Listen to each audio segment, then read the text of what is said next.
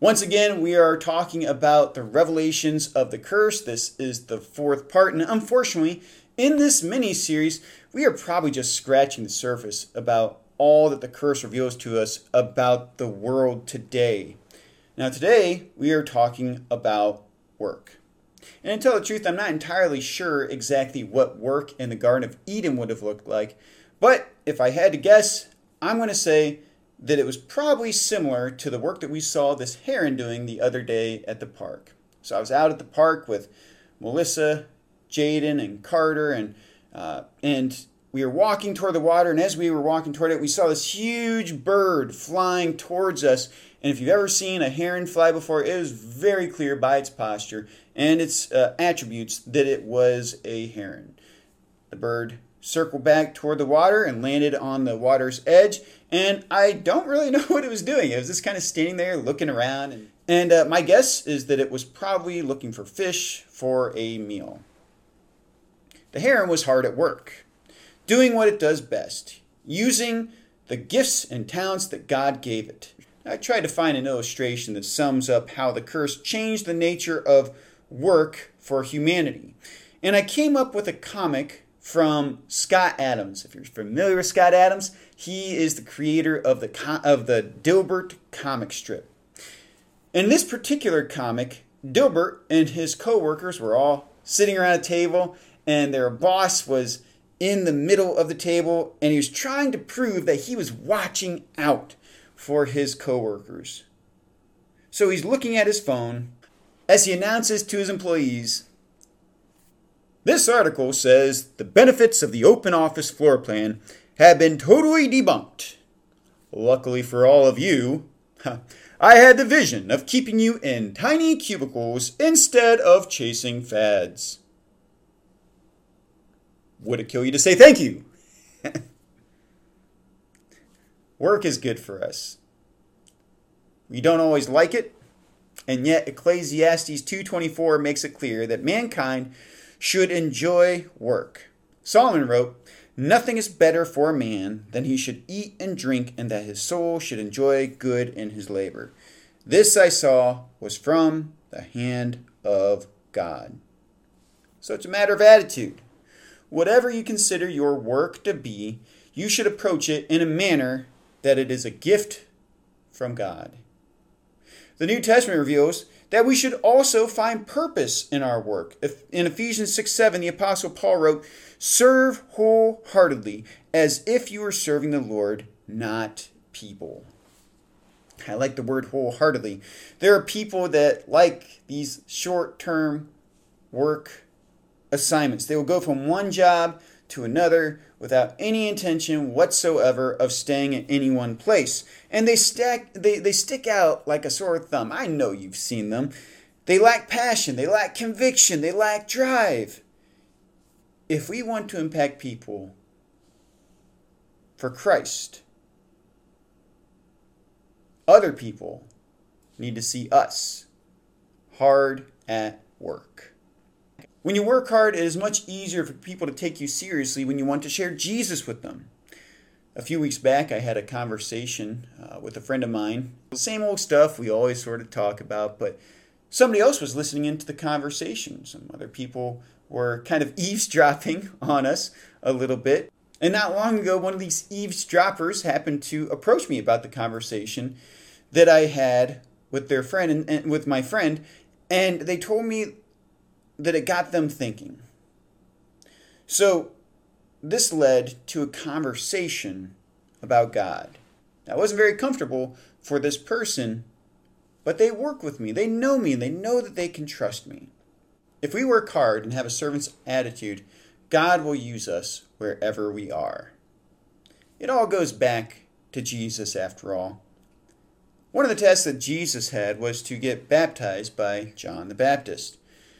In Matthew chapter 3, Jesus told John that he needed to be baptized in order, that Jesus himself needed to be baptized in order to fulfill all righteousness. Of course, you remember John's response? He said, I'm not worthy to baptize you.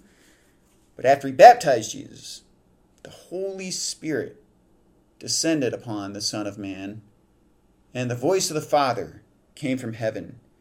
And he said, This is my Son, whom I love. With him I am well pleased.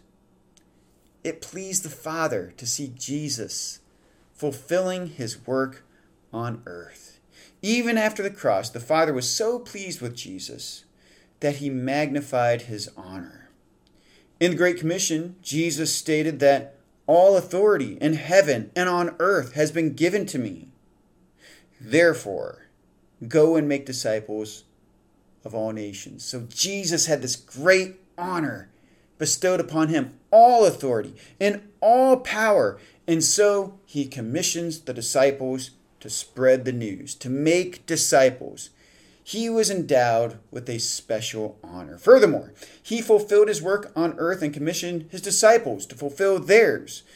The apostles then commissioned us as well. In 2 Corinthians 5:20, Paul wrote, "We are therefore Christ's ambassadors, as though God were making his appeal through us. We implore you on Christ's behalf, be reconciled to God." We are to redeem our work, not just use as means to get by and to make a living, but as a vehicle for the gospel. At work, we are able to practice everything that Christ has taught us patience, kindness, joy, goodness, and love. Ephesians 2:10 says, "For we are God's handiwork, created in Christ Jesus to do good works which God prepared in advance for us to do." Sometimes it is tempting to allow our work to define us. We must be intentional in defining our work. Our, co- our culture has chosen to define work as a 9 to 5 job.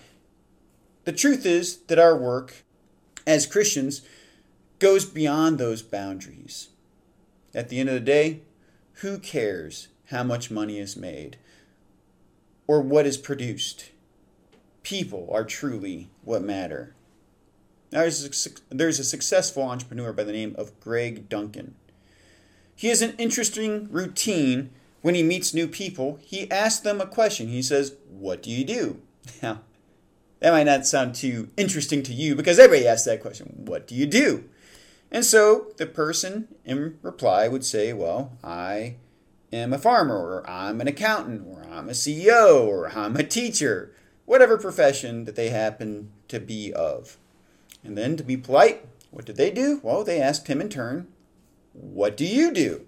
And this is where Greg Duncan's uh, conversation took a turn he would say, Well, I like skiing.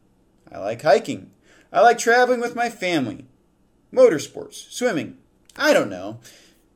I do a lot of things. Was there something specific that you were looking for? We are asked what we do. We immediately answer with our career or job. His point was that we are more than that.